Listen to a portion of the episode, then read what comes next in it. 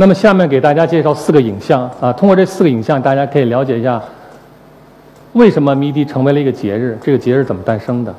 啊，这是一个镇江的老爷爷的照片。我们二零一零年在镇江做了第一届长江迷笛音乐节，那么我们的摄影师在现场发现了，在舞台的最前沿发现了一个认真看演出的老爷爷。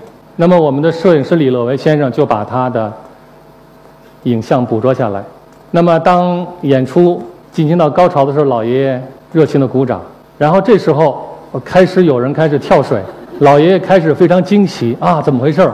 嗯，然后接着老爷爷就开心的笑了，然后老爷爷和所有的乐迷一起鼓掌呐喊。当呃李乐维把这张照片发给我的时候，我特别的感动，我我就想，也许这个老爷在他的年轻时代，他没有音乐节，没有赶上好的机会。没有时间，也没有地点，也没有机会去有和他的这么多伙伴、心心相连的伙伴在一起，高兴一把，快乐一回。但是当他的在老年的时候，某一个时间，他突然来到这个现场，也许迷笛音乐节的音乐，这些摇滚乐的激情的演演唱，把他带回了青春，啊，焕发了他热情。那么下面我们看一下迷笛音乐节，上海迷笛音乐节的一个。一个影像，呃，我把这影像题呃叫做呃夜空中最亮的星，啊，很多知道迷笛的在现场的一些乐迷也知道这个呃这个影像，就是有一个大学生有一个男的一个小伙子，他和他的呃大学的同学在大学里恋爱，然后非常深的感情，啊，大学毕业后他们因为住在不同的城市，然后天各一方，那么开始了非常痛苦的异地恋。嗯，就在二零呃一二年的上海迷笛音乐节，他们俩约定了来到了上海迷笛音乐节的现场，于是就有了这个场景。他们俩在一起听音乐的时候，有了这样的一个场景。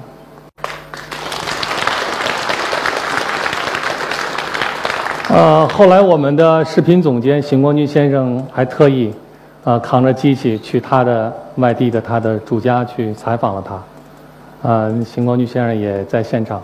那么当时那个采访，这个我们叫他“哭泣哥”，采访“哭泣哥”的镜，呃，也在网上播了，大家也可以搜一下。那么，呃，一个特别有意思的事情是他提出来，他提到就是当时来上海迷笛音乐节的时候，他们是网上买的票，啊，但是到现场不知道为为什么原因，二维码一直划不出来，啊，扫描扫不出来。啊，他说当时校长正好就在门口，所以他的那个女朋友。找了我，然后说说明了情况，然后当时我还记得，就是我没有犹豫，我说呃不用解释了，呃我带你进音乐节，我带你进世纪公园，嗯，因为我觉得信任是最重要的，呃如谢谢大家，嗯，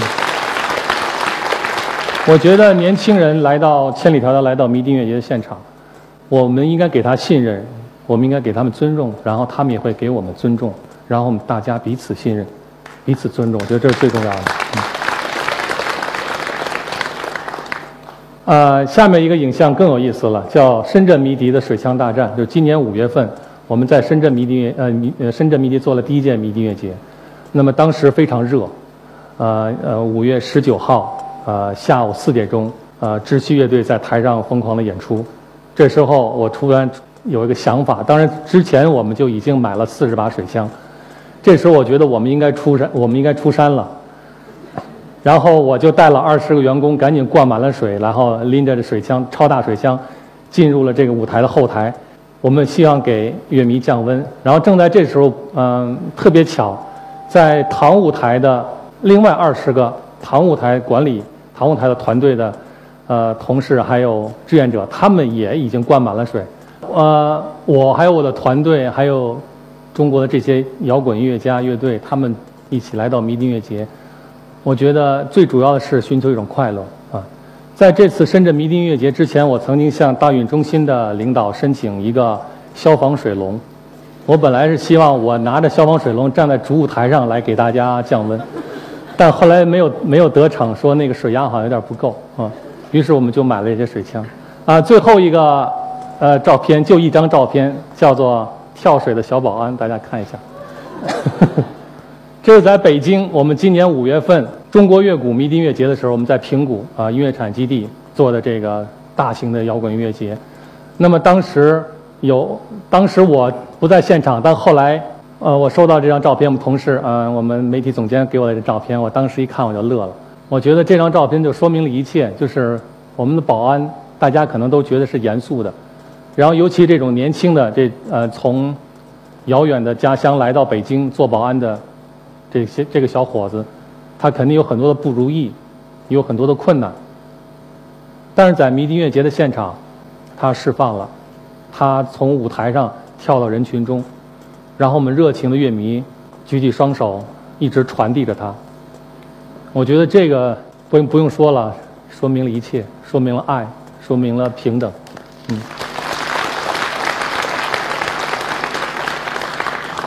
其实迷笛有二十年的历史，然后有十四年、二十年的学校的历史，十四年的迷笛音乐节的历史。二零零零年的四月三十号，啊，就是在我们迷笛学校从两呃一九九三年成立之后的呃七年之后，我们。举办了第一届迷笛音乐节，大家看一下这个照片，是在我们位于上地开发区的迷笛的校园里头。啊，我们看到这房子其实是我们的琴房，当时就比较简陋。那么我们就在这个呃礼堂里头举办了我们第一届迷笛音乐节。当时我我的感觉是，全北京的也不一定全北京嘛，就是北京的一些地下的人，一些呃流民啊，一些无业者，还有一些。所谓的现代艺术家，大家聚在了一起，来欢度他们的节日。在二零零二年和二零零三年，我们学校搬到了啊西啊西山的香山旁边，嗯，那么我们也可以在我们的校园里头举办迷笛音乐节。所以那两年啊，后来大家都称为是乌托邦。为什么？因为这两年我们，呃，同样我们不售票。然后所有的乐队，中国的所有的年轻的优秀摇滚乐队免费参加演出，然后全国各地的乐迷聚集到我们的校园里头。大家看，这是我们的校园，在呃两千零二年的时候，我们刚刚搬来，刚刚种了树。那么我们就在这个广场上举办了我们的第三届迷笛音乐节。那年因为是五月一号举办的，所以我们的主题叫向劳动者致敬。大家看一看，只用了三年的时间。迷笛就发展成了这样的规模，而且我们的校园几乎已经装不下了。这可以从一个侧面反映出，在那个时代，我们对摇滚乐的热爱，还有我们年轻人一种追求自由，或者说是追求一种自己的个性，追求一种独立的一种精神。大家来到这里，彼此温暖，共同来过自己的节日。大家看这个，这些观众他其实不是站在地上，而是站在我们迷笛音乐节的舞台上。其实，在他们的后边，在这些，呃，高举双手的乐迷的后边是演出的乐队，所以已经被遮挡了。但是乐队也特别高兴，闷头演。然后台上这些年轻人在手舞足蹈。那么，这是我们2003年最后一次在校园里头举办，还有我们的老崔也来跟我们乐迷促心谈心，在苹果树下，很浪漫。那么这是二零零三年的情景，其实已经装不下了。你看，大家看到我们种的这个柳树，这馒头柳已经郁郁葱葱，长得非常快。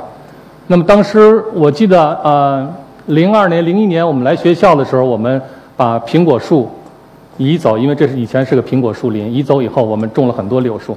当时一个柳树的直径可能也就是啊五公分。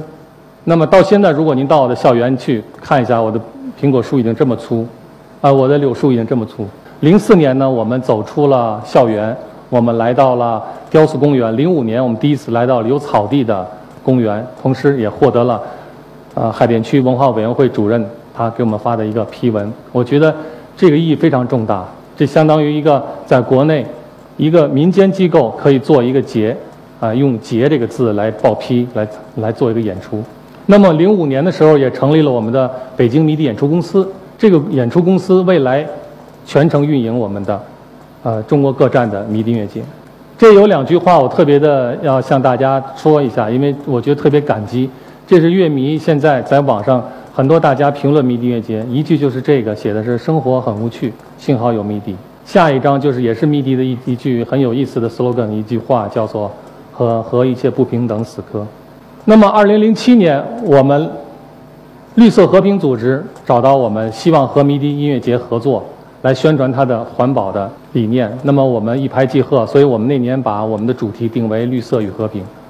为绿色与和平，为了我们新的迷笛音乐节，我们特意设计了这个呃这个绿蝶的 logo。其实这个是两个绿色的吉他拨片组成，下面写着迷笛英文字，但是有些乐迷在网上吐槽说写的像奶奶的。但不管是奶奶的还是迷笛，其实是代表了我们的一种一种非主流的感觉吧。这样。那么那一年我们的主题就叫绿色与和平。那么从那年开始，所有的媒体也都开始报，也也敢报道绿色和平组织，因为在此之前大家都对这一词比较敏感。那么这是我们啊堂舞台，我们的主舞台上的 Greenpeace 绿色和平与迷笛的 logo，绿蝶的 logo 非常搭，非常漂亮啊。那么这个绿蝶以后也成为了我们迷笛的永久的 logo 啊。那么我们每年迷笛音乐节都有主题，二零一一年我们的主题是爱熊行动，因为我们反对活熊取胆。为此呢。我和啊一个以色列的现代音乐家啊现代艺术家叫尼尔跟他联系发 email，然后我们在探讨用一个什么画面来表示我们今年的爱熊行动的主题。那么最后我想了一个主意，我就说让这个熊站起来，然后举起这个摇滚的双手，于是就有了我们这个北京上海的这个迷笛音乐节的海报。我们二零一一年啊做完北京和上海以后，我们要做海洋迷笛音乐节。那么我就苦思冥想，如何做海洋迷笛音乐节的海报？这个熊会什么样子？然后我想，我我想，比如它可以穿沙滩裤，或者穿比基尼，或者带一个斜挎的一个游泳圈，在海洋里头。但是如果穿沙滩裤的话，肯定它是一个整体的一个图像。啊，我还要保证一个 Nie 的原版。这时候呢，有一天我记得我问我儿子，啊，他叫月亮，他从小就爱画画。我说：“月亮，你给爸爸出一主意，我实在想不出来了。”月亮特别聪明，一下就说了：“那就让这个熊在海里游泳吧。”他提了一个建议，让熊戴上了潜水镜，然后在蔚蓝的大海里游泳，去追寻它的自由。怎么不鼓掌啊？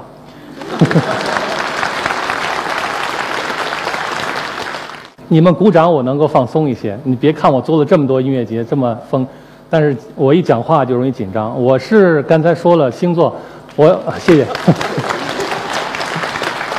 刚才说星座了，然后我是射手座，所以我天性追求自由，然后我有一个固定的目标，然后也感谢父母给我了一个 A 型血，这样能让我更认真一些，啊，比较专注。如果我是 O 型血，我可能到现在也做不了迷笛乐节，所以但是，但 A 型血可能还是有点腼腆，在公众场合，但是如果有音乐，我会呃疯起来嗯。那么这时候呢，是我们的。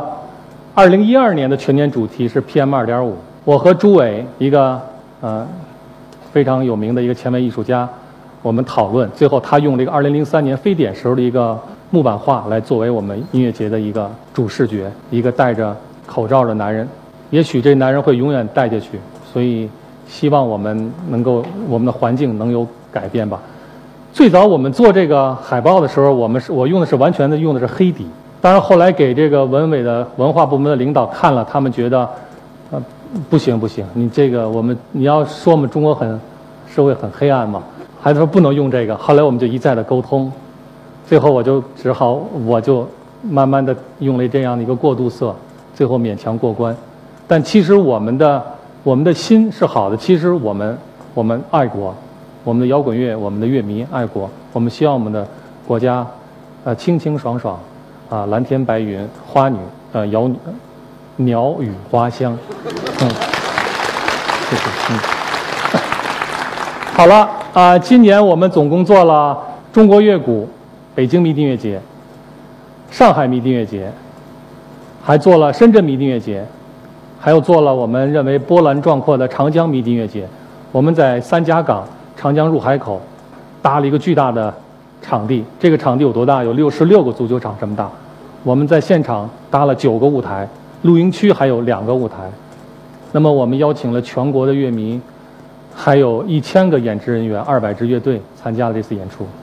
那么我们二零一四年我们的主题是什么呢？这个主题其实在我前年我就想说把这个列为主题，但是啊一直没有机会。我觉得我们的国家，我们有据说我们有六百个城市。但是我们这六百个城市还有乡村里，到处到处都鸣响着这种刺耳的鸣笛声，野蛮粗暴。我希望通过减少鸣笛这个主题，做明年二零一四全年的一个推广。希望我们的国人管好我们的喇叭，让我们的乡村、让我们的城市回归宁静，让我们更和谐。谢谢。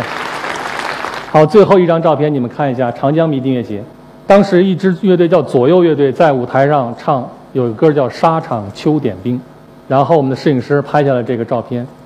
我觉得真是此情此景，我们我会回忆终生的。嗯，这就是我们迷笛团队，我们为中国做的一个节日。谢谢大家。嗯。那么最后我要说。呃，在迷笛上，人与人彼此呵护、温暖，人为人带来信任和尊重，由无数跳跃的水滴组成了一个欢乐的海洋，啊，它是一个节日。谢谢大家。